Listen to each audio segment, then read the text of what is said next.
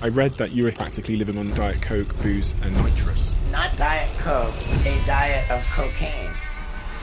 Steve-O! The jackass superstar. He survived his trademark wild stunts along with some personal struggles.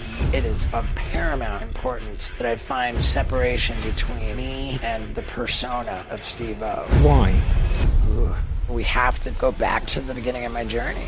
I didn't get attention from my parents. My dad was a businessman, and my mom suffered from alcoholism. Your father would praise you for stunts, diving headfirst for baseballs. And he'd give one dollar. I don't think you have to be Sigmund Freud to imagine that had something to do with becoming an attention whore. That was when I started doing dangerous stunts. I'm Steve-O, and this is the fish hook. Why stunts? Growing up, I felt defective, and the thought was I wasn't going to live very long. So I was lashing out at death, taunting it. But I lost my mom in 2003, and that traumatized me more than anything. I was out of control, broadcasting my downward spiral to 200 influential people in real time. You were manhandled into a psych ward. Yeah, this was going to be my legacy, having miserably failed at life. And the, the toughest thing is that I wanted to make my mom proud.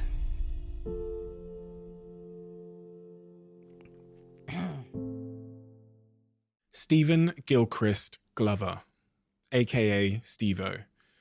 Honesty. Honesty saved Steve-O's life. But the man that sits in front of me today isn't Steve-O. It is Stephen Gilchrist Glover, which is a man you've probably never met before. But once you meet Stephen Gilchrist Glover, you'll undoubtedly understand Steve-O, that guy that we grew up with on our screens doing those crazy jackass stunts that behind the scenes struggled with a deep discomfort of being in his own skin, depression, drug addiction, existential panic, an obsession with attention, crippling grief, and most surprisingly and paradoxically of all, a deep, deep fear of death. It absolutely doesn't appear to make sense, but once you listen to this conversation, if you listen closely, you'll understand exactly why that's driving him. This conversation will make you laugh. It will inspire you. It will motivate you. It will challenge you. It will make you feel understood.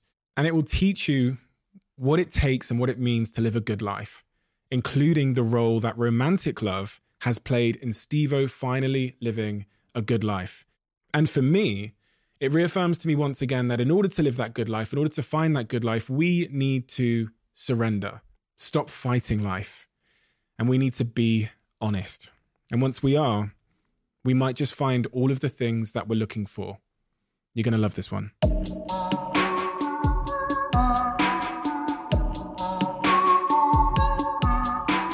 Stephen. All right. You've lived a anomalous life. Okay. The man that sits before me today is uh, an anomaly in many respects. The, the professional path you've walked is extraordinary to say the least in order to understand you, what what do I need to understand about your your earliest context to understand who you are and why you walked the path you did in your life? What's the first sort of domino that that I need to understand? I would point to my uh, lineage. My mom's side of the family is uh, like the whole family tree, every leaf on the tree um, suffered from alcoholism, some form of addiction, um, and, and, and at the same time very uh, personable, um, charismatic individuals, but just very alcoholic and a lot of deviance. And then my dad's side of the family is uh, super academic. Um, there's a, a lot of theologians, clergymen. Everybody's got at, at least like a master's degree or a PhD or they're you know highly decorated academia. And my dad broke the mold by becoming a businessman. Um, so I just kind of think that I am a little bit of a hybrid of both in that I definitely went towards deviance and suffered from alcoholism, but I had this rocket engine on it from my dad's side of the family. And as I've grown older, I think my uh, I, I kind of manifest my dad's side more than my mom's side. Before we started recording, I said that one of the things that really surprised me, we're, we're sat in London now, was to learn that you were born in London back in 1974. Yeah, born in Wimbledon, um, which makes me British. My mother was born in Canada, which makes me Canadian. And my father was born in America, which makes me American. I'm what you call triple national. Wow. And I hold three valid passports. I'm very jealous. It's cool. It's like having the keys to the to the world in many respects. How how did that impact you though? Because you, you told me that you were you born here. Your first words were in Portuguese in Brazil. Yeah. Then you're in Venezuela, then Canada, then USA. As a young child, that's figuring out the world and figuring out where he belongs and making friends. How does that sort of destabilization impact impact you in hindsight? I don't think you have to be Sigmund Freud to imagine that uh, that had something to do with me becoming an attention whore. And um, I think that it's actually exacerbated by the fact that when I moved to Brazil at the age of six months, um, I moved to Brazil because my father became the president of Pepsi Cola in all of Brazil. And it was just kind of living it up, you know. Um, I think that's the best way to describe it. And I didn't get much attention from my parents. I was actually raised um, by live in maids, which is why I spoke my first words in Portuguese. So I think I was lacking for some attention from my parents. And I think that that has something to do, plus the instability. And, and, and always being the new kid in school, it was, I never stayed one place for more than a couple years. Um, so yeah, I, uh, I, I, I point to that for why I became such an attention whore. The the context that you you raised in your your mother's at home, your dad's very very busy, very successful businessman by all accounts. Yeah, not just busy, but traveling. Okay. My, my dad was consistently gone. I, I would argue that he was gone more than he was home.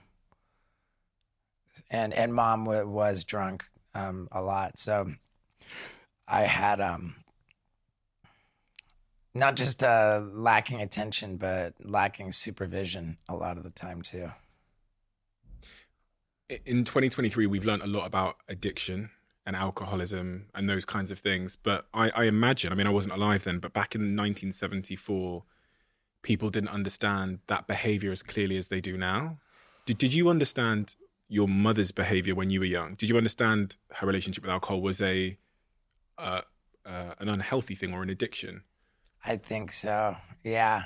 Um, I think so because I remember um, she would have these these binges drinking um, where it, it wouldn't be the case that my mom would get drunk at night and then wake up and you know have a hangover and and then get drunk again the next night. It was more of a case where she would stay drunk for for days or weeks on end. Um, and- you're how old? Sorry. Oh, um, like it, it got really pretty crazy. I would say when I was about eight. Certainly when I was nine, it was it was terrible. And um, whenever my mom would would sober up from one of her binges, she would swear that she was never going to drink again, and invariably she would. And and, and I, I say this because I think I really, really understood the concept of the disease of alcoholism very well.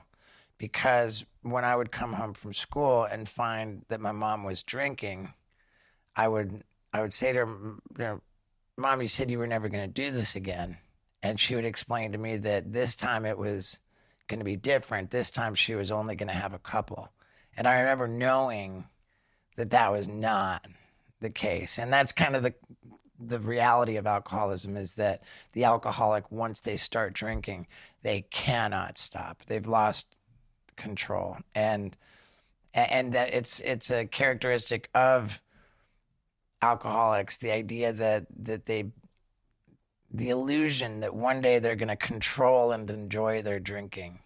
And and uh and they pursue this illusion into the gates of insanity or death. That's that's uh how it's described. And i understood that. So i knew if mom had one drink i knew that all bets were off for days or weeks. You know, you talked about lineage, like yeah the- the family line Yeah. Uh, What is what is that then? Is that is that a predisposition? Is that a genetic predisposition in your view, or is that a a, a, a generational trauma? You know, did you have you ever figured out what causes that? I understand there to be a genetic component to the alcoholism. Um, I don't know that it really matters um, as much, like like why one becomes an alcoholic, but um, certainly, as I said, on my mom's side of the the family, it never skipped a generation. I mean, it got everybody. And the insanity of it. I mean, one could really describe it as as a mental illness. I mean, they they do say it's a disease that's centered in the mind. Um, for me to see and experience what I did as a child, like just how how awful it got, and then for me to just pick up a drink is is so is so insane. I mean, I, if if anybody should have known better, it should have been me. And I remember at the time, like 16 years old, when I when I started drinking regularly, I just uh, convinced myself that what would make me different is that I was going to enjoy it. I was gonna, I was gonna party, and uh, it's just insanity.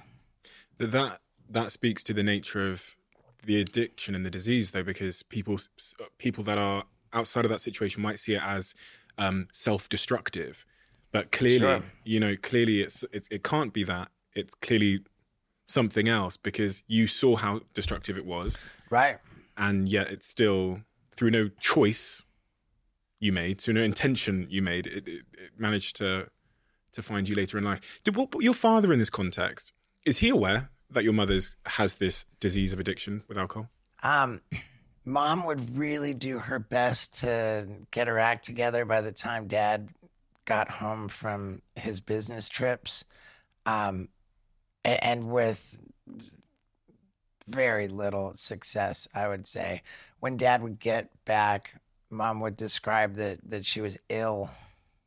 And, and, and dad would believe it a lot of the time. I think dad, uh, I mean, yeah, he knew but uh, but the extent of it and um, how naive he was to to believe that mom just wasn't feeling well or Did he? But did, but did he? Did he I don't know. I mean, we we we would describe it as rose-colored glasses.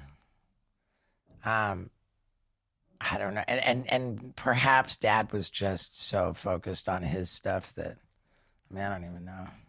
It would be crazy to not know, but somehow I believe that my dad was particularly naive or or gullible. I, I'm not sure, but Sometimes I think men have a predisposition to avoid conflict yeah, and, and to opt for an easy life. right. I- Uh-huh. I, I think that, that that's probably fair too. But man, it's um, it just makes me really sad that uh, that that I lost my mom. Yeah, I, lost my mom in in two thousand and three, um, November of two thousand and three, and um, I just like I think had we both um, been in recovery, I don't think anybody from my mom's side of the family ever managed to achieve long term sobriety. I think I'm the first. And I just, I fantasize about what it would be like to, for, for my mom and I to have both gotten, you know, gotten it. Well, like, what our relationship would be like. She would get such a kick out of it. I think that she would have gotten such a kick out of um, me being successful. And she didn't get to see it, you know. She, she never. She never. Well, because Jackass had just started to move at that point, hadn't it? And well, the thing was that her last five years, she um, was terribly disabled both physically and mentally because in 1998 she suffered uh, an aneurysm which led which uh, yeah it um, rendered her very very disabled. So the last five years it, it, it she she didn't she, she had a really rough last five years. And and that um traumatized me more than anything. She developed bed sores. She uh she cried in pain for for her last five years. It it, it was the most upsetting the most the, by far the most traumatized i've ever been by anything was the situation that my mom was in for her last five years. And um yeah, and, and it's all because of this, th- this, uh, this thing, this alcoholism, and and had again like, had she been been in recovery, had that not happened, had like we, we I just again I fantasize about what our relationship might be like today. But yeah, that started us off on a bummer. yeah, yeah, it's it's it's it really interesting context though. Specifically, this you know you said the thing about attention and seeking attention from um, in a variety of different ways because you were destabilized in terms of your school early schooling life. Your father's not present. I, I read that you'd said that um, you wanted your father's approval, and as a child, your father would praise you for physical stunts such as yeah, diving headfirst. Um, for baseballs or doing push-ups for your fathers and his Yeah. friends.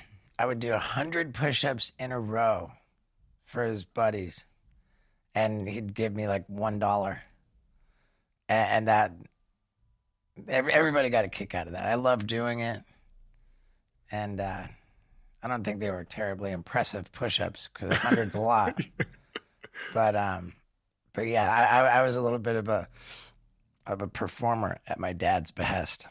I think there's this thing called love languages. Have you ever seen it before? Have you ever done the love languages test thing? No, It's this thing you do online, and I think it's pretty telling. I'm not into like pseudo bullshit, whatever, but it, I think it's pretty telling. And it basic, you answer these like 30, 40 questions, and it tells you the language of love that you have. So some people are words of affirmation. That's how they kind of show and receive love. Some people are physical touch. Some people are little acts of service. Some people are gifts, for example. And it was making me when I was reading that in your in your book, I was thinking about how it, it- like that can become a love language for us. And it's funny because then I skipped to this moment later in your story where you had a heartbreak, and the way that you responded to the heartbreak to try and get attention was by doing stunts. yep. And I just saw this connection there, and I thought, you know, it's interesting. Some of our love languages can be like stunts or Sure. or other forms of like validation. Uh-huh. Uh It's an interesting take on it. I remember um, at the point when I had the heartbreak, and that was when I when I really started doing dangerous stunts. Um, it, it was less for well, yeah, it was for attention, and I wanted this this this girl who had dumped me to uh, to be worried that I would die. like uh i mean it, it, it's crazy. But yeah i was like i was jumping off rooftops into pools and and you know climbing off of like just huge balconies and stuff. And um And sending her the videos, or just posting them where she'd see um, at the time, there was no such thing as sending videos without going to the post office. Uh, but yeah, I would send her in mail videos from the post office. I would mail them to her like once a year. and, and and the videos genuinely did get radder and radder. yeah, each new installment it was uh it was wa- yeah, it was crazy. If I'd asked you when you were a young man in your teenage years, what are you going to be when you grow up? What would you have responded? Ah, man. The first actual thought I had for a career to pursue was um, one in advertising. You know, um, my father had won a video camera in a golf tournament, and I stole it from his closet and began videotaping my skateboarding with my buddies. And, and I learned how to edit by plugging these video cassette recorders together and I would hit play on one and record on the other to just record the, the good bits. And and it was crude editing, not sophisticated. um, but uh, I fell in love with the process, and clearly I wasn't that great at skateboarding. So um, I just thought there's something about this uh, capturing video and then editing it to, you know, I mean, create presentations and ultimately to manipulate the video to c- create influence. You know, there was just something really magical and powerful about that, and um, I, I thought that that would be a great career for me, and so I went off to the University of Miami to pursue that. But I just had trouble making it to class, so I, I graduating from university was not in the cards, and I, I knew I still loved the video camera and you know manipulating images to to sway people one way or the other, and um, I decided that since I wasn't that great at skateboarding, that I would do crazy stunts, and so I literally dropped out of university in 1993 to pursue a career as a crazy famous stuntman. And there was no precedent at the time. Like everybody who I explained that plan to legitimately felt sorry for me. Like what a tragic loser I, I seemed to be. And, and, they weren't wrong for the first uh, three years after I left the University of Miami. I was genuinely homeless. I was um, m- more of a couch surfer than you know a, a guy living on the streets. Um, but yeah, I had no home, man, and um, I was not doing well. Quick one before we get back to this episode. Just give me 30 seconds of your time. Two things I wanted to say. The first thing is a huge thank you for listening and tuning into the show week after week. It means the world to all of us. And this really is a dream that we absolutely never had and couldn't have imagined getting to this place. But secondly, it's a dream where we feel like we're only just getting started. And if you enjoy what we do here, please join the 24% of people that listen to this podcast regularly and follow us on this app. Here's a promise I'm going to make to you. I'm going to do everything in my power to make this show as good as I can now and into the future. We're going to deliver the guests that you want me to speak to, and we're going to continue to keep doing all of the things you love about this show. Thank you. Thank you so much. Back to the episode. So there's so many things that I want to ask this question because it, I just really want to hear it in your own words, which is like, and I've I've trying to maybe piece it together using some connected dots, but why stunts? I have a theory that um, that the the human condition is one of uh, a real catch twenty two. We've got one instinct, which is to survive, and one guarantee, which is we won't survive. And and I view the human experience largely as an exercise to come to terms with our mortality, to wrap our heads around it, to become to come to peace with it. And um, I, I, view the different ways that people do that. Um, you know, there's there's reproduction. We have children, so then I, I think uh, that eases people's mind about their mortality because they they have a, a, legacy living on with their children that they, they won't really be dead. Then of course people turn to religion because they, they think everything's going to be great when they go to heaven, and and then th- there's people who leave stuff behind to outlive them. You know, like cavemen scrawling stick figures on the on the cave. It, it, it seems that they they were just like I described, really upset about their mortality and, and leaving this art on the cave walls to outlive them. Because I had failed in in university the way the way I did. I mean, I failed every which way that you can. And every attempt that I had ever had to be employed ended in disaster. I was fired from literally every job that I ever had. So, not being able to uh, make it through school or keep a job, I felt absolutely just not qualified to navigate the world. I I I I believed that I was going to fail at life, like badly and and quickly. And um, I think that this idea that that I that I, I believed that I was just going to fail at life and die very young. I think that it heightened my my mortality issues because even though you know I was I was young, but like man, I think I was somehow a- angry at, at, the idea of, of death, and and my theory is that I was uh, I was lashing out at death by by climbing off of balconies and and just dangling from my hands off like 12 stories and then letting go and dropping onto the balcony below. Like that was totally life threatening, especially how intoxicated I was while doing that. And um, you know, I, like like I said, I wanted that girl who dumped me to think I was gonna die. Like there was this this this idea of mortality was was very woven into all all of uh, the art and so I think that I was I was I was upset about mortality and, and lashing out at it. I was mocking death, taunting it.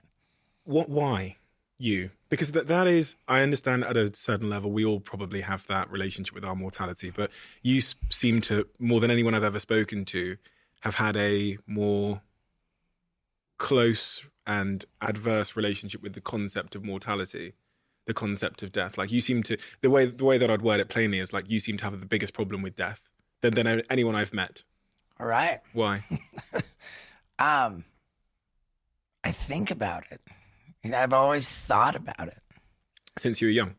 I'd say so. Yeah, I would. I would absolutely say that. I I, I seem to recall being quite young. I, I I wouldn't know an age, but quite young and and being in the bathtub just for some reason I was thinking about it's going to be the year 2000 and and like we weren't really anywhere near the year 2000 um, but just kind of doing math in my head trying to calculate how old I would be at the turn of the millennium. And I, I came to uh, 25 I'll be 25 years old. And and the thought was I'll never live that long. no, I'll never make it that long. That, um, and, and, again, I don't know how old I was, but I was definitely a child when I had that thought, and um, and and the the older I got, the more convinced I was, and that that um, I wasn't going to live very long, and and, and perhaps you know that's you know another manifestation of, of my alcoholism. But i think that, that i think that really to describe alcohol, alcoholism there's there's a like i felt defective. You know i felt like there was just something wrong with me that uh things weren't going to work you know? And i think that that that to some extent is a, a characteristic of alcoholism for a lot of alcoholics. Feel like just uncomfortable in your own skin. They describe it as restless, irritable, and discontented. Um, defective is a word that really resonates with me. Does that does that ever subside? Ooh, it's a tough one because um, I don't think so. I mean, to an extent, yeah. I, I am definitely better with all that now. Like with, but at the same time, it doesn't go away. I think that it it, it, it improves and and you know fluctuates and but um, what doesn't go away is this this default setting I have that everything's not going to be okay. You know, I live in this perpetual state of of terrible anxiety and stress that just things are not going to be okay and I've got to just hurry up and frantically work and hustle to try to make it so everything will be okay. I'm not surprised to hear that because it is the story I've heard over and over and over and over and over again sat. Okay, okay, You know what I mean? good. Yeah. And, and it surprises me because when before I started doing this podcast and having these conversations, I assumed that you know something you know have a certain upbringing, childhood, you're, you're programmed in a certain way, you go to therapy and it's fixed. yeah. And it's actually been I've I've asked the question purely because I've never heard anyone say uh, anything other than what you've said. Right. So uh, you know, and I think it's actually helpful because it helps people know that they're not their their efforts to heal in whatever context that they've tried to heal um, doesn't make them inadequate. It makes them very much human. That you know, the way that we're we're programmed and hardwired because of whatever reasons, you know, it it is um, it is it is not something that is easy or in many cases possible just to therapy away or to prescription away. And I think that makes people a lot of feel people feel better. And and what what's crazy too is that I think, and, and I'm fascinated that, that you say this is something they've heard many times, and I've never and- not heard it. Right. Um, and, and and I would also guess that for all of the the successful people that you've spoken with, that they would describe having been much more at peace, much much more serenity, much more happiness before they were successful Yeah. Yeah. and, and um and, and it's so counterintuitive to imagine that that's the case but um there there's one saying that i think really explains it to a degree which is that this is the saying um a man who has nothing only has to worry about his next meal but a man who has everything worries about his last meal yes. And that that messes me up, man. That messes me up big time because if you're just focused on the next meal, then you're in the moment. Life's you know pretty pretty simple. It's not too much of a task to to accomplish finding your next meal. But once you've got your next meal covered, and then it's like, all right, and then I've I've, I've saved up some money. My I'm I'm good. My next meals are set for the, for the next year. And but then now you're thinking, how long am I set for? And once you start thinking, how long am I set for? Then, then, then life gets really scary when, when because you're not in the moment and you're you're future tripping and everything isn't going to be okay. And then, and, and and what's even crazier is that I understand that there's been studies about um, financial security, and it's people who have upwards of ten million dollars net worth who who find themselves feeling considerably more financially insecure than than than anybody who has less the more money you have the more financially insecure you feel Uh, the study that I read about this, it says that um, they interviewed people all the way up the wealth income spectrum, and they asked them the question, "How much money? How um, how happy are you out of 10? And then they asked them the second question, which is, "How much money would you need to be ten out of ten happy?" And all the way up the wealth spectrum, people said three times currently what they have now. So millionaires said they needed three million. people with ten million said they needed thirty to be a ten out of ten happiness, and people with 100k said they needed 300k, which speaks to this sort of like hedonic endless treadmill um, and increasing anxiety. Right. And and um, also studies are pretty clear that um, happiness will increase up to Like a baseline, it's like 75k Yeah, so- household. yeah, I think that that number is just going up with inflation. I understood it to be like 60,000 Yeah, yeah. 60,000 a year and then you've got all of your needs met and then after that, more money doesn't really equate to more mm-hmm. happiness. And also to your point about the, the the panic of like losing it, I think that's a an issue for people that came from nothing predominantly. So if you've always had this financial security growing up and you're you're you're you know you were I don't know extremely wealthy or and you've been wealthy, I think people tend to have less of a fear of going of losing it all. And they also never seem to have the guilt. I sit here with people and they speak to this success guilt they have. Okay. I, I hear that a lot. And it, it's typically people that have felt sleeping on a sofa, that have the, the kind of, even when they become successful, they feel like they don't deserve it to some degree. And I read that a little bit in your story, in your book. Right. Now, it- it- It's interesting because I, I grew up very privileged. You know, my my, really? uh, my my my father didn't grow up with privilege. As I said, he broke the mold, becoming a businessman. He became like my my mom didn't marry a, a rich guy. She- my mom married a motivated guy who who became quite wealthy. Um, I had privilege guilt when I was a kid. I was I was like quite ashamed of um of how wealthy my parents were. For, and and I don't understand why that is, but um In whose eyes? In like I I, I was I was uh, self conscious about about um, how my peers viewed me at school. Um, as I grew older, the the homes that we lived in, each move to each you know represented a, a bigger house. You know, it, it, it became kind of a little bit obnoxious by by the end. Um, when when I was um attending high school um, here in London. I went to the American School in St. John's Wood, and I lived directly across the street from Regent's Park on Prince Albert Road oh wow. in this.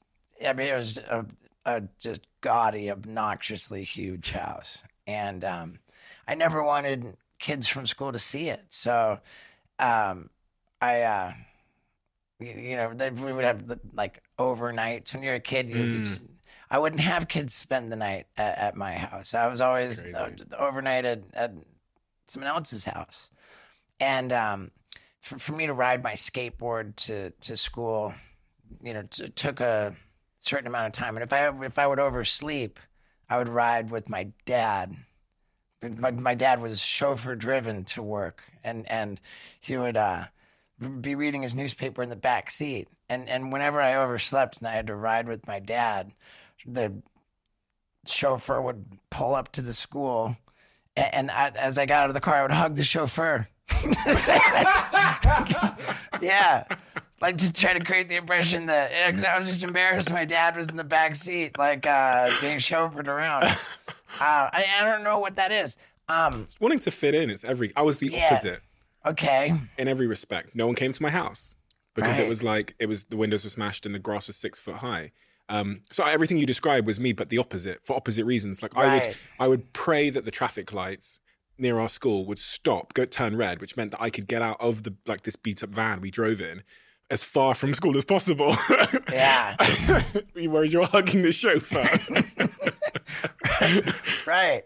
It's really interesting too. Like I, I went to a super privileged school too. I mean, like uh, I attended school with the son of the American ambassador to to the UK. Like, I was like my my best friend was this kid Abdullah. His father was like a crazy like oil tycoon, and uh, when I when I when I was in for, for me, fifth and sixth grade.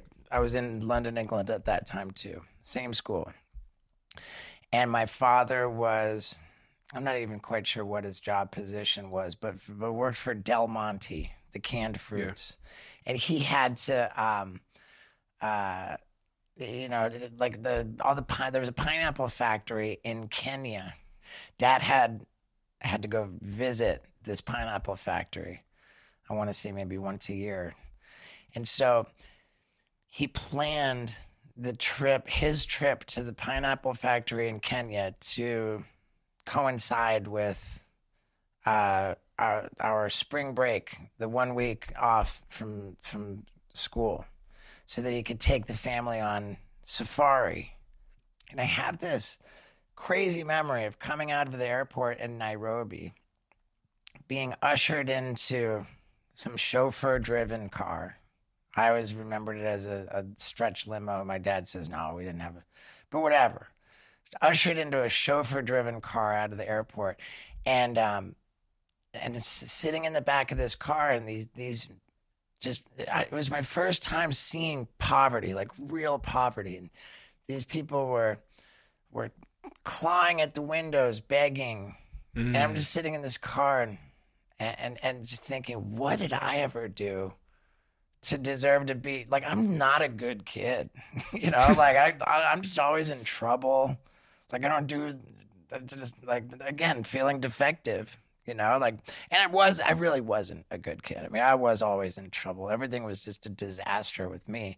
And here I am inside the car that's being clawed at by these people who are barely clothed, you know, and just clearly desperate. And um, that, like, that was a, a moment where I felt genuinely guilty. You know, I had a priv- privilege guilt, you know, and that's diff- that, that's worse than success guilt because, you know, and, and again, I did everything wrong. I was always in trouble, got terrible grades. And my sister, who was who is three and a half years older than me, she did everything right, got straight A's, the the, the just did everything perfect.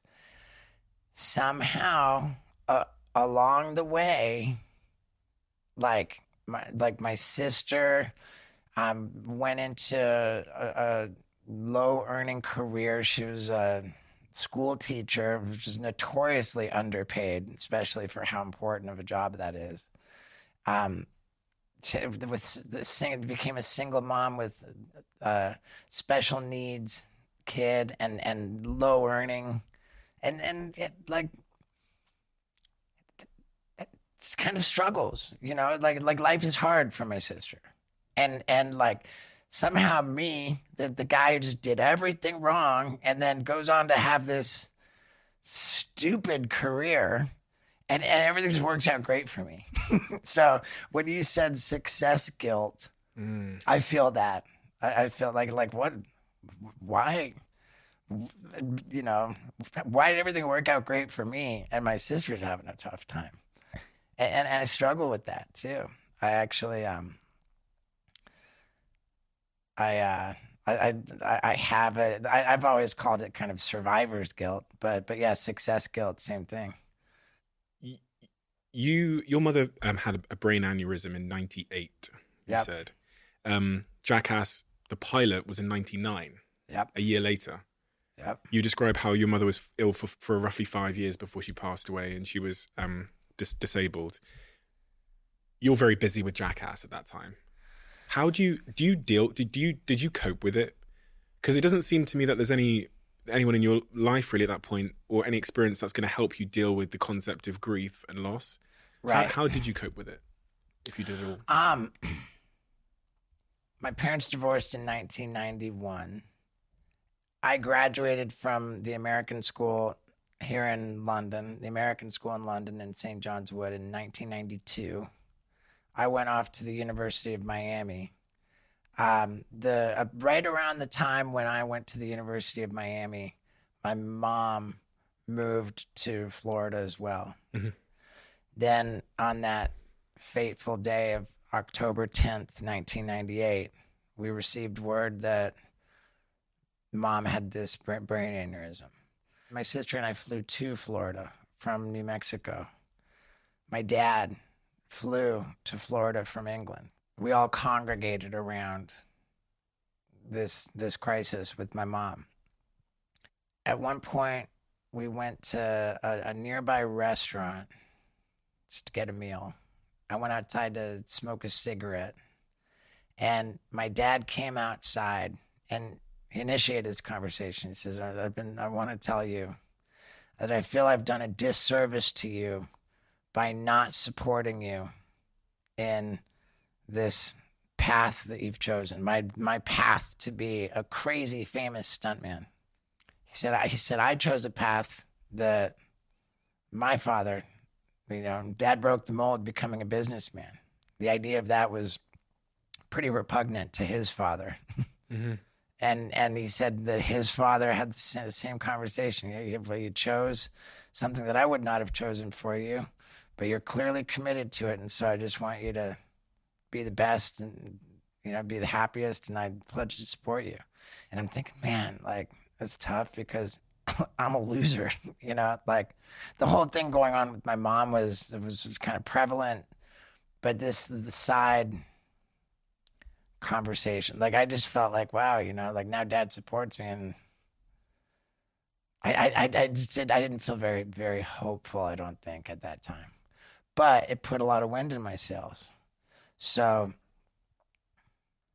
the next year I saw this advert on television for a show called Real TV, where they're saying if you got if you have video home video footage that's crazy and you think that it, it, we should have it on our show, then call this number. And I called the number and sent them my videotape, and they wanted it. And uh, and Dad helped me negotiate the the license deal with them, and uh, and it was meaningful. You know, the, this pursuit of becoming a crazy famous stuntman had made my father and I as far apart as, as you know, it really, really made us not our relationship suffer. And then ultimately, it would bring us together.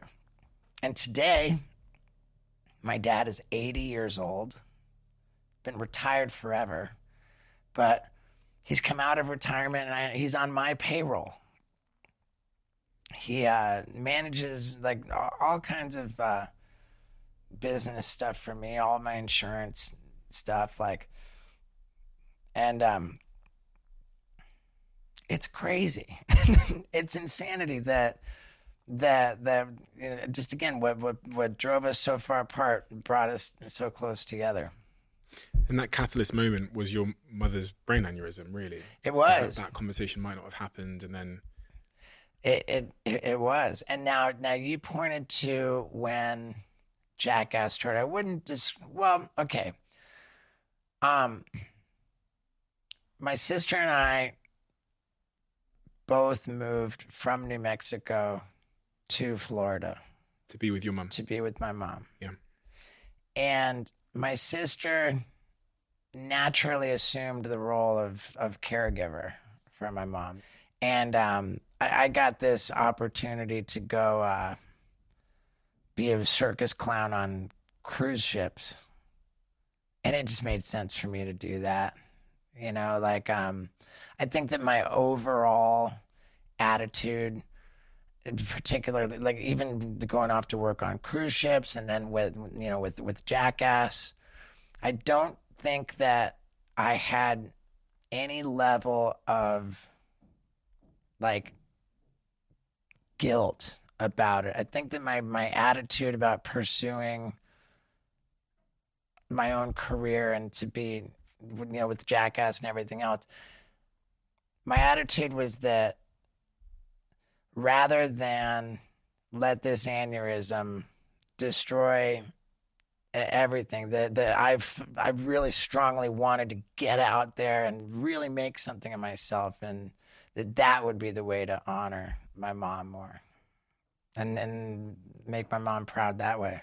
people don't and often appreciate how difficult it is for the, everybody around the individual that's that's sick.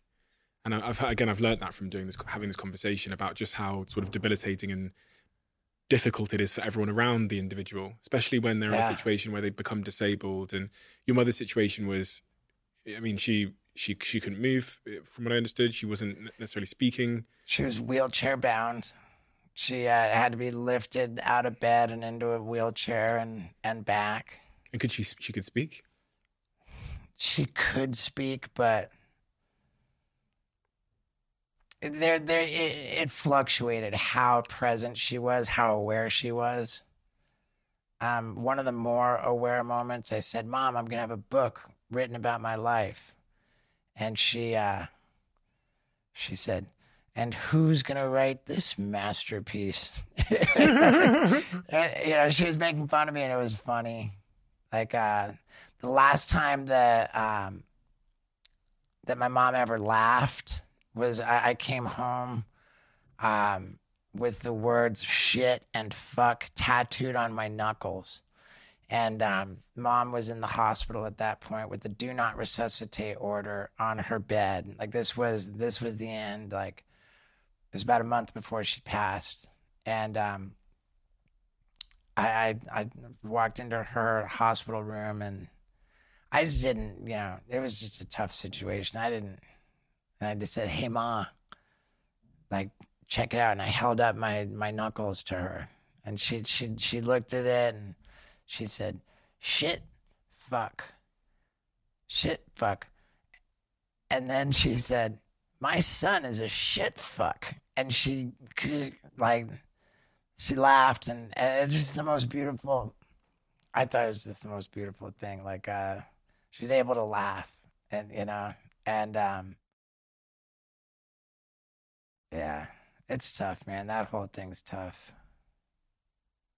And and and the, the toughest thing is uh, just imagining when uh when I was struggling in the beginning, like like prior to her aneur- aneurysm, like there were times when uh, I'd show her one of my videos and say, "Mom, check it out." She says, "Oh yeah, well, that, that that's great," but like how how are how is this ever going to like earn you anything?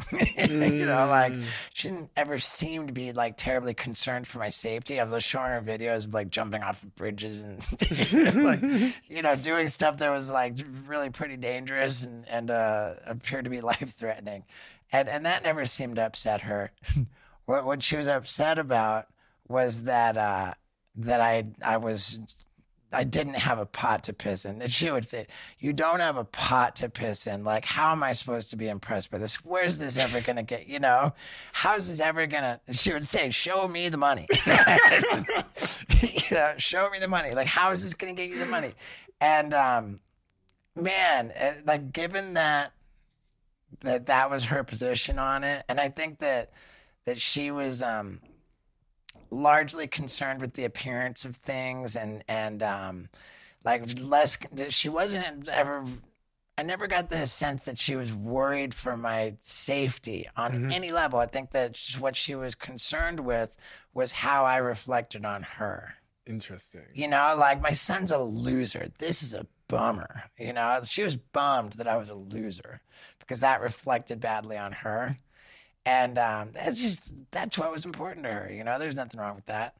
And um, Is that why you want her? You'd like her to be able to see? God, yeah, man, that's the toughest thing to imagine if uh, if we if if she. She, she had been to rehab many times. She was in the program of recovery, but she just couldn't hang on to that. You know, she would always, she would just always end up drinking again. And um, I think that what would what would cause her to relapse was was the you know trauma from the breakup with my dad, which is just a vicious cycle because what broke her up with my dad was her drinking, and then the trauma from the the divorce would make you know it's just a vicious cycle. But um, had she gotten it, had she really really grabbed onto it and not let go and been in recovery.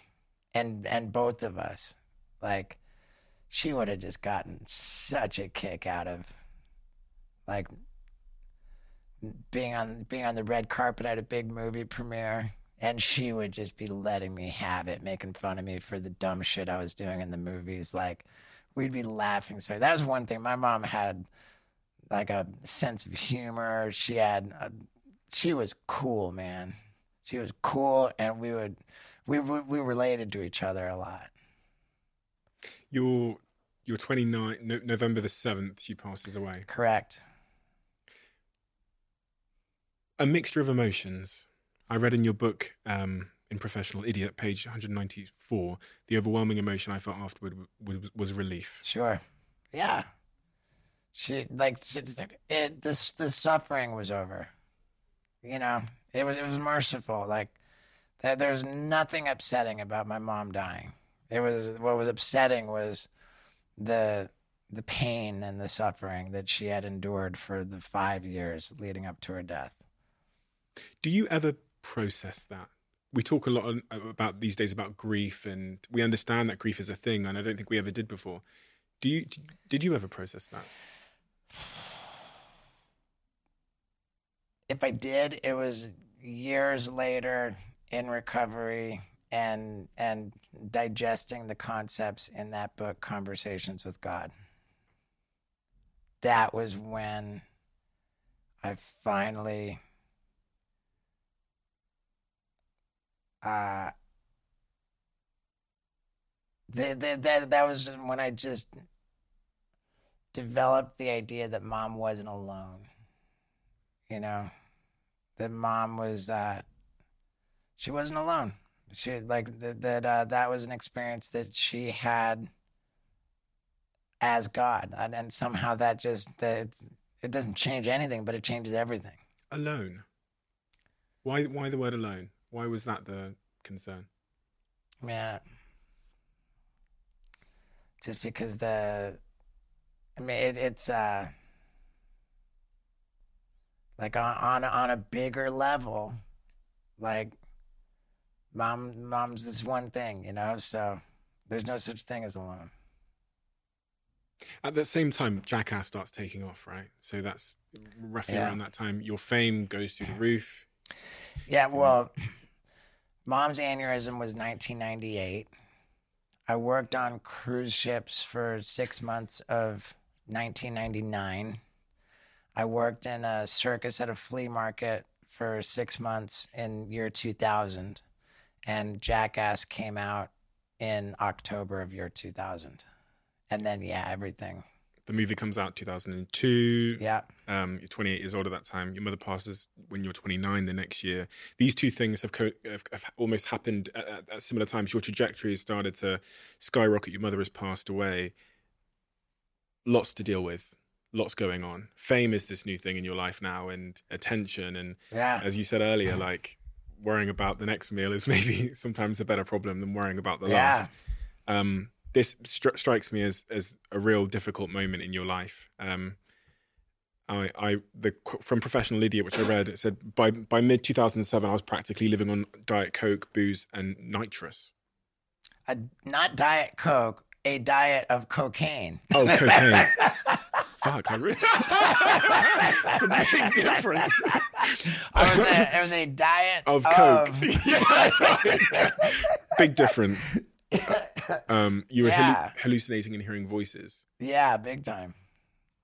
It's called psychosis, and, Ah. and it's a fascinating, um, it's a fascinating thing that um, there are so many different substances one can ingest that might bring about this phenomena of psychosis. Yet there's so much similarity between the experiences people have with it, uh, even though they take so many different avenues to get there. And that's partially why I believe that psychosis, um, that there's uh, sort of different compartments, maybe dimensions, and that um, we're in our in our human experience we're uh, in a distinct compartment, uh, and that psychosis happens when you erode the the barriers to the other compartments, other dimensions. And by doing that with with chemical substances, um, we erode the barriers, kind of open ourselves up to energies from other dimensions. Um, you, you open yourself up to like all levels of it, so you can really let in demons. You know, like like demons being low level frequency energy, and angels like being higher level. And by uh, just consuming enough substances, I, I I really believe that you erode the barriers, you open yourself up to all these energies, and um, in comes flooding demons and, and angels. And that, that's how I characterize my experiences with hallucinations. Um, all that stuff is uh, demon activity with some angels mixed in. Um, I was reading about this thing called the RAD email list, Oh, yeah. where you sent an email to a, a lot of people, which I think ultimately sounds like one of the things that brought about an, an intervention. But Right. It wasn't one email. It was more of a uh, stream, uh, uh, a barrage. I was inundating a list of 200, roughly 200 people, many of them very influential people in the the entertainment industry, celebrities and agents and just powerful people, uh, you know, media personalities. Um, and I was just inundating these 200 people with emails at all hours around the clock and, and effectively broadcasting my downward spiral in real time. And, and I would send at times really funny stuff, you know, at times uh, just deeply alarming stuff. I was, you know, I, I was, I knew that I, how out of control I, I was, and but but I but I was just I was rad. I mean, I, I was out of my mind. I was out of my mind, and I was making that abundantly clear by uh, sending video. YouTube had become a thing. YouTube started in 2005, so 2007, YouTube allowed me to make really disturbing videos and then email the links to 200 people. if I was a fly on the wall in 2007 in your life, what would I have seen on an average day? In 2007, I was renting four apartments in one building. One of them, I just de- uh, demolished the walls and built a skate park throughout the whole apartment. Um, With permission from the landlord. No, not at all. No, no, no permission whatsoever. And it was just with the the the, the I, I remember there was like a Russian prostitute operation um, in the adjacent apartment, so they weren't trying to complain about the noise. There was a stairwell uh, on the other side, and beneath was the uh, the parking garage. So it was um, there there were never any complaints for, for that. And then um, a little bit down the hall was uh, I had um, a couple of my buddies living there. One of one of them was uh, you know edited stuff for me, but we very very rarely. Well, I mean he would. he thinks he works hard. Yeah, I mean, I, I had people like uh, on salary, and they, they, didn't do too much. But when I was really out of my mind and these disturbing videos that I wanted to email the links to the rat email list, my editor guy was in charge of that. um, so yeah, I had the the office, the skate park apartment, the office apartment, and then I had an apartment for the assistant. The assistant really didn't do anything. Um, except uh, explain to people that she couldn't get a hold of me and change my flights uh, when because I would always miss my flights. um, and then I had my apartment, which uh, was, was this is sort of a this is where all where all the really crazy stuff happened. That was that was just my little drug den, and um, I would I would inhale this nitrous oxide stuff and and it would come in these little cartridges that people used to make whipped cream and a box of these nitrous oxide cartridges would have there would be 24 cartridges per box but if you bought a case there would be 25 boxes in the case and i believe that 25 times 24 comes to 600 um and so I would sit down with 600 cartridges of nitrous oxide and just inhale. It, like the, the, the thing that the cartridge goes into, this canister, Correct. Yeah, but I'd have two of them. Oh, so I would, you know, Crack one. I would crack one open, fill that, and inhale it. With my lungs filled with nitrous oxide, I would be busy filling up the next one, so that when I exhaled the nitrous from the first, I would then inhale just so I would not breathe. I was I wasn't breathing air as like uh I was breathing. I was inhaling nitrous oxide to the exclusion of breathing air. I mean, as much as possible. And my my goal at all times would be to lose consciousness because if you um it- you know if you do that and you hold your breath, you you will become unconscious and you're kind of twitching and, and flopping around and and uh, your lips are all blue and then and then you come back to and and it would uh, it's not not healthy. Uh, and I would be doing that and I would be doing that for days on end while um, snorting cocaine. So it was on on like the second and particularly on the third day of being awake on a cocaine binge while inhaling nothing but nitrous oxide, um, that's when the the most profound psychosis with all of the hallucinating would be going on. You sent out on that rad email one time s- suicidal ideation. Yeah, I I I, uh, I um I mean I was going so crazy in this apartment and um I uh very loud and and and um destructive in there. And and the the next apartment over was uh a a lawyer in his first year of uh, being a lawyer. Uh, so you know, like, um, a guy, a guy who cared about work, and I was just making all kinds of noise at all hours, and so he was, he would call the police. He's, you know, this my neighbor, it's insane, you know, and um, the more that the police would show up at my apartment, the angrier I would get at the lawyer who was calling the police, which is a little bit backwards, and that was kind of my mo. Like I would I would wrong people and then I would resent them for their perfectly natural response to being wronged by me. so, At least you're honest.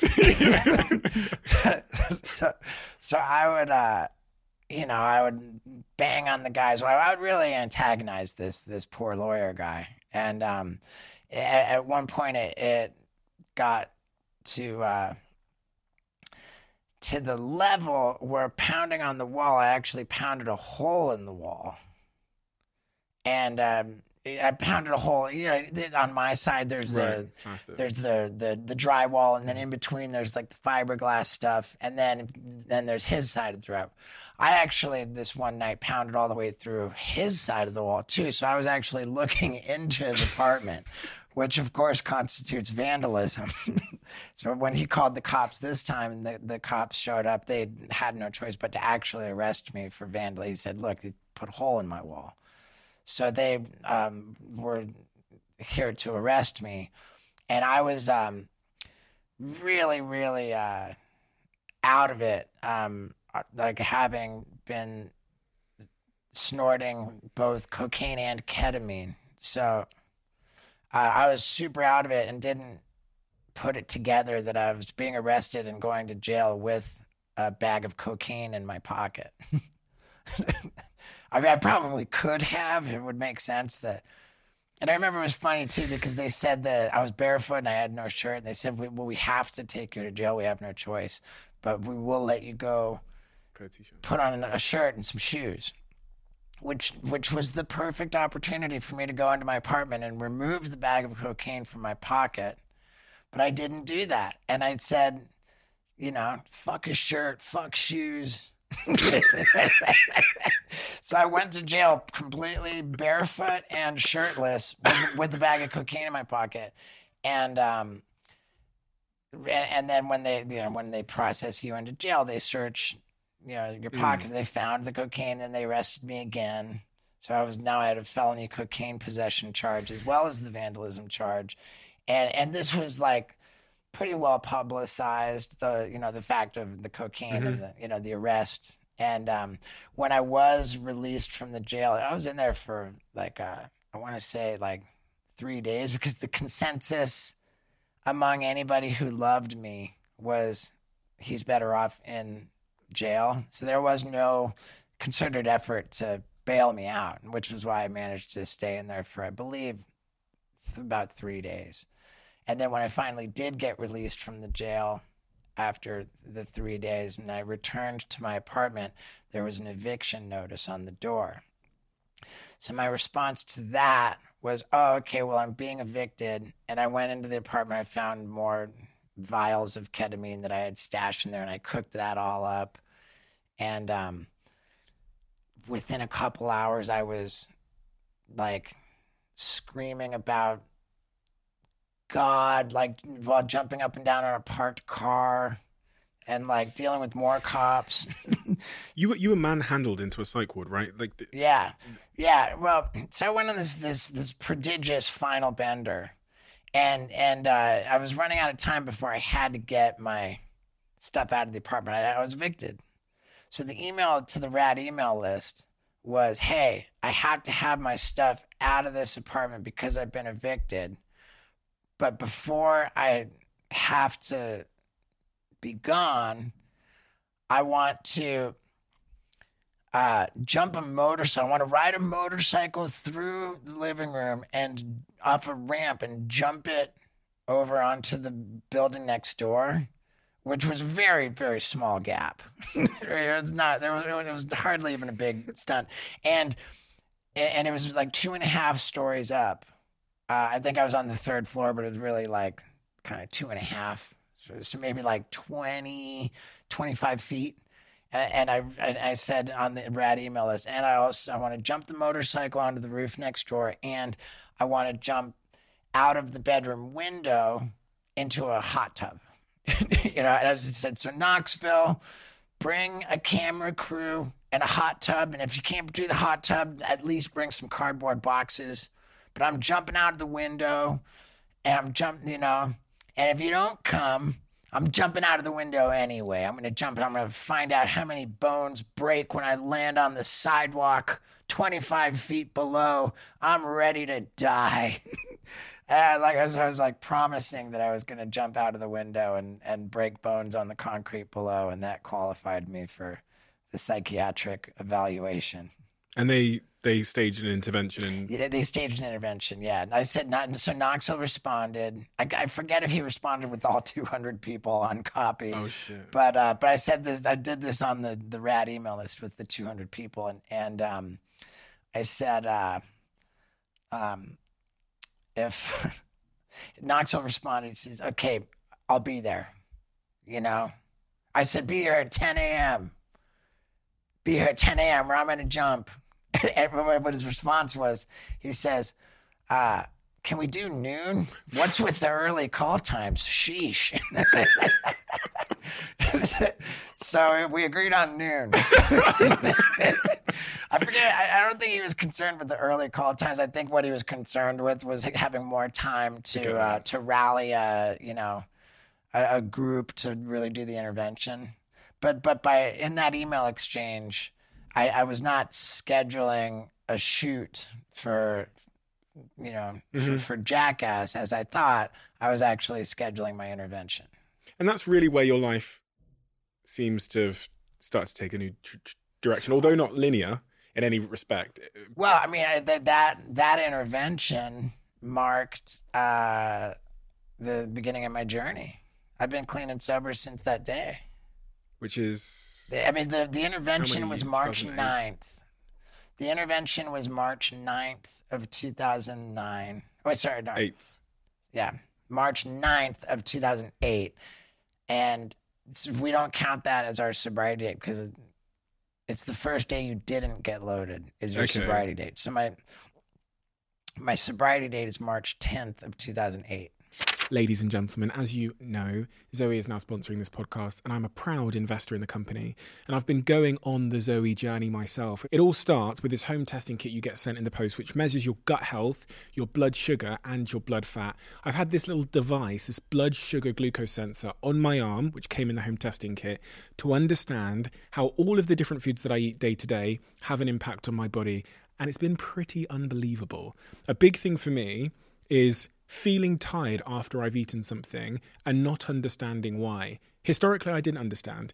Now I do understand. I'd been eating, I think it was like a rice stir fry with a bit of chicken and some chili sauce in there. And I saw on my blood glucose chart on my phone, which is connected to the device that Zoe sent me, this huge spike. And then later in the day, I saw a huge dip when I started feeling that sort of post lunch slump. And what will happen next is Tim tells me they'll take all of that data and give me my own personalized Zoe scores for any food so I can figure out what I should be eating and what I should avoid if I want to avoid those afternoon slumps. And if you want to get started on your Zoe journey with me, use the code. We've got an exclusive code here CEO10 for 10% off and let me know how you get on when it arrives. Back to the episode. Over 14 years sober. Over 15 now. Over 15 years sober. yeah. Congratulations. Dude, it's That's huge. amazing. Honestly, that's incredible. It, it, it's so incredible. And I, I don't say that to, you know, to be uh, self-important or, you know, like, like douchey. It's just the most profound gift, like ever. And, and, I, and I, I believe strongly that, you know, th- this conversation began with this dark discussion of alcoholism and, and, and how, uh, just how terrible and, and sad alcoholism is. However, as upsetting as alcoholism and drug addiction is,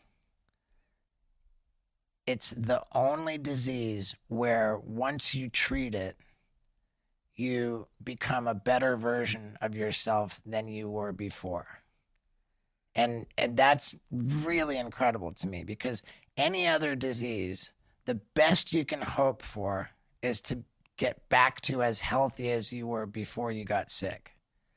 But for us sober alcoholics and addicts, like we genuinely become improved versions of ourselves. And the work you've done since has been incredible. I mean, you've taken on many professional pursuits. Um, your stand up comedy became a facet of your life in 2013.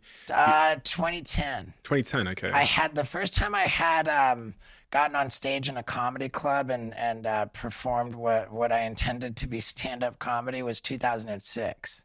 How did that go? Um, I thought it went a lot better than it actually did, but um, but the, the first time I ever got on that stage, it, it wasn't it wasn't a disaster. It became a disaster later. Um, but but in 2010, once I'd been clean and sober for just over two years, I I, I pursued stand up comedy in earnest. Why stand up comedy? I know you've got a big tour coming up in the UK, but why stand up comedy? I'm trying to understand the through line between the stunts. It's the, the the through line is just attention seeking.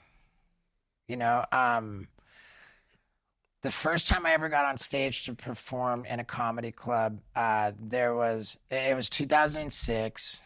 I believe it was August of 2006, and um, our, second Jackass movie was um, to be released a couple months later showed up at this comedy club. I walked in, had no plan for what I was going to do, and just observing what was happening on the stage with somebody standing there holding a microphone, just speaking to the audience. Um, I thought, there's no stunt that could possibly be crazier than that. You know, like I'm gonna do my my my the craziest stunt that I could possibly do is no stunt at all. I'm gonna stand there and speak into a microphone and try to make the people laugh. This was genuinely the most terrifying concept. And I was just wasted enough to decide I'm going to do that. When it became my turn to, to get on the stage, um, I had come up with one joke. And as I got on the stage, there were people, they, they were aware of me. They were excited to see me. I felt like an excitement. uh, they they were there to have a good time. They were they were rooting for me. I mean, of course, like get on the stage, oh, Steve, oh, rad. They were they I felt loved. I felt uh, they were rooting for me. They wanted to have a good time. Terrified. I got I got on st- yeah, I was terrified, but but uh but it was it was just it, it was man, it was uh it was electric, dude. And um you know, I said, you know, what's up everybody? I'm in the mood for a blowjob. Does anybody want one? and uh and and and I got a laugh, you know, like they laughed, and I just was so happy about that. And um, I couldn't have been on that stage for more than three minutes. Like um, I got on and I got off, just got out of there, and it was a favorable experience. And I decided that this was something I wanted to pursue. And you've been pursuing it ever since. There's a an awesome tour coming up in the UK from June 30th to July 14th, I believe, called Bucket List, That's right. And and which I'm coming to see. oh, dude, I love that man. And make sure that that uh, happens. So when when I started doing stand up in earnest in 2010, um, I imagined that I was that I was trying to establish myself as a stand-up comedian and that I was going to forge a career with with speaking into a microphone. And um and and I felt that I felt that I was well equipped to succeed in that endeavor because my life has been so just uh, colorful. Like the experience that I've had in my life, like to to to to mine my life experience for material in stand-up comedy. Uh, it seemed very doable, you know. Like I've got, I've got stuff to talk about. So I, I felt that I came into stand-up comedy not with just an advantage in that I had, um, an audience, a profile, but I, I just had interesting mm. material to, you know, hmm. to to mine, and um, clearly the world was not eager for the stand-up comedy of Steve-O. you mm-hmm. know, I mm-hmm. think that they're the bar for the stuff that I was known for, like to to go from like the the the the shocking, like unbelievable, like crazy visual stuff that I'd become known for, and then appear speaking into a microphone. It seems like a mismatch and expectation. yeah, like And that's um, always disappointment, isn't it? Right. Like, and, and maybe this is from my own perception. Sure. I'm not sure. But with all of the self doubt, with all of the, um, you know, neg- negative self talk, I just still persisted.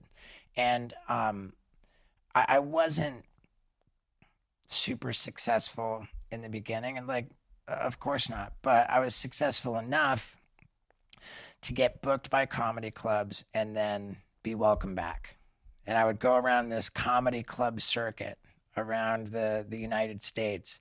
And I did just well enough to go back around the loop.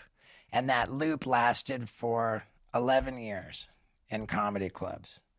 And and um, I, I tirelessly persisted. I, I, I genuinely did. And I put in work and I developed this craft of storytelling and, and stand up, telling jokes along the way, I taped two comedy specials. The first one was me and a microphone and uh, some intermittent stunts I performed on stage throughout the act.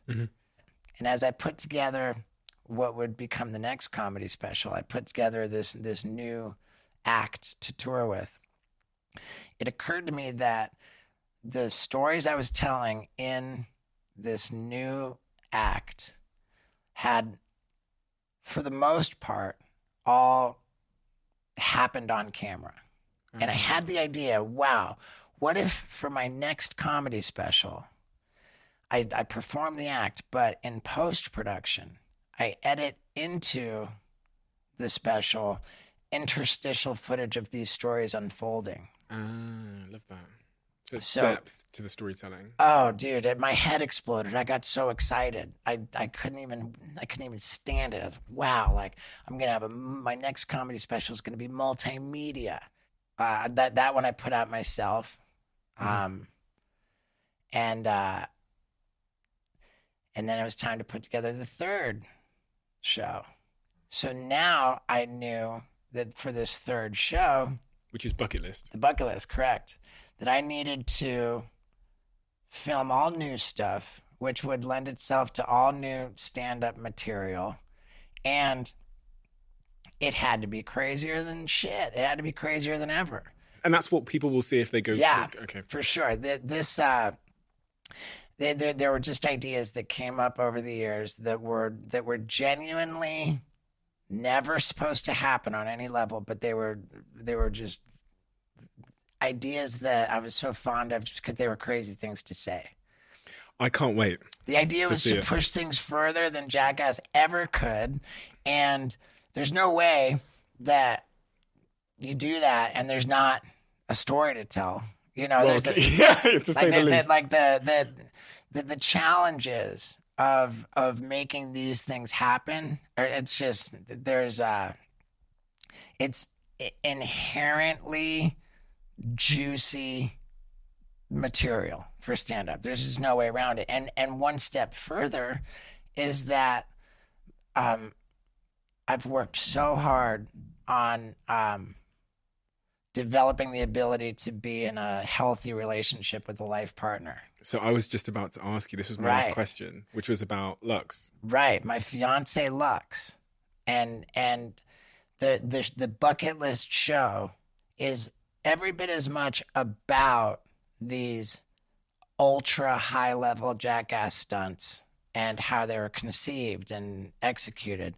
It's every bit as much about that as the implications of carrying out these bucket list items on my relationship with my fiance.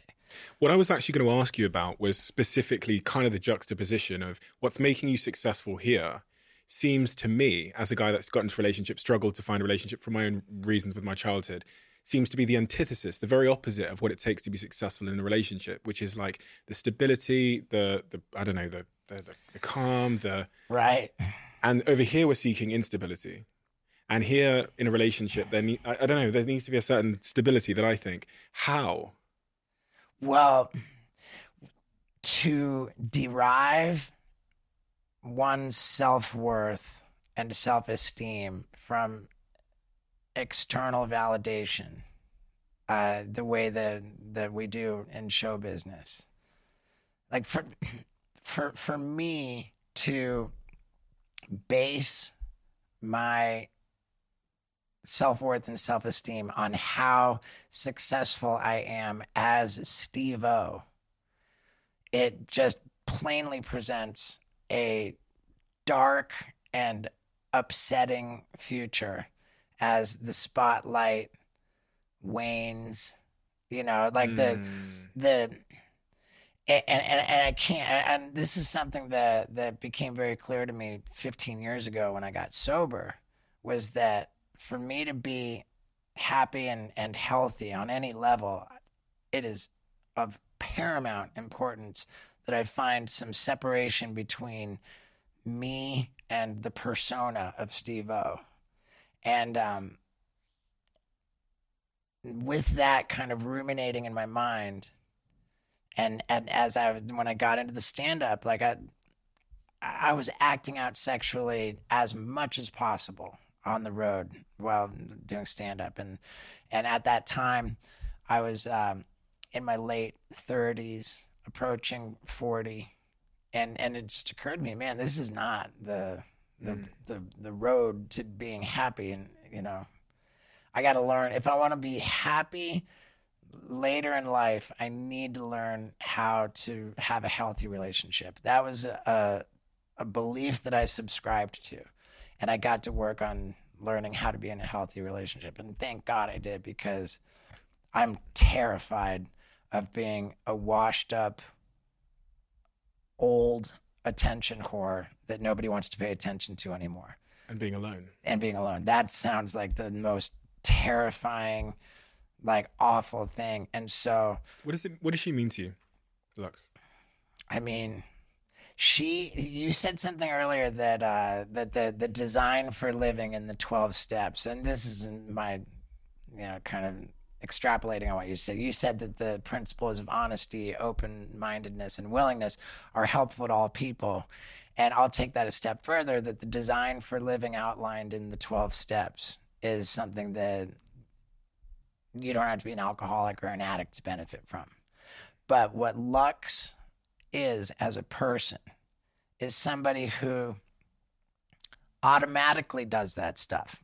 you know, she's automatically honest. You know, she's automatically like open, willing, like like she's automatically does the right thing.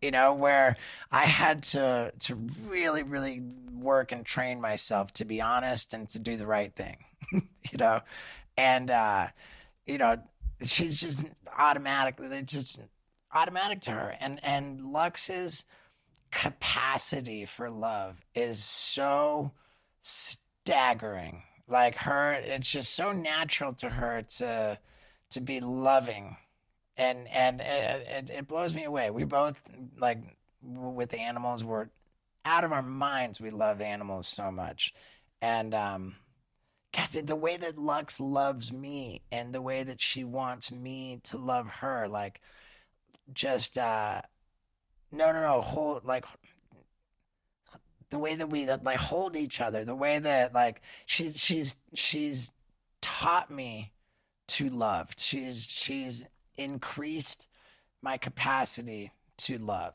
And and that's that's the biggest deal, man. It's it's massive. Such a beautiful thing. Steve-O, thank you so Steve-O. Stephen. Yeah. Thank you so much. Um, we, we have a closing tradition on this podcast where the last guest leaves a question for the next guest. Okay. Um, and the question that's been left for you is one of the most interesting questions that's ever been left, in fact. They don't know who they're leaving it for. Good. So it's a totally sweet. They said, What can Stephen So you've filled in the blank. No, no, no, no. They literally wrote "What can Stephen?" Well, and they're talking about me. Ah, okay. Funnily enough, they spelt they spelt it with your name with a ph. They said, "What can Stephen, this beautiful man, improve about himself?"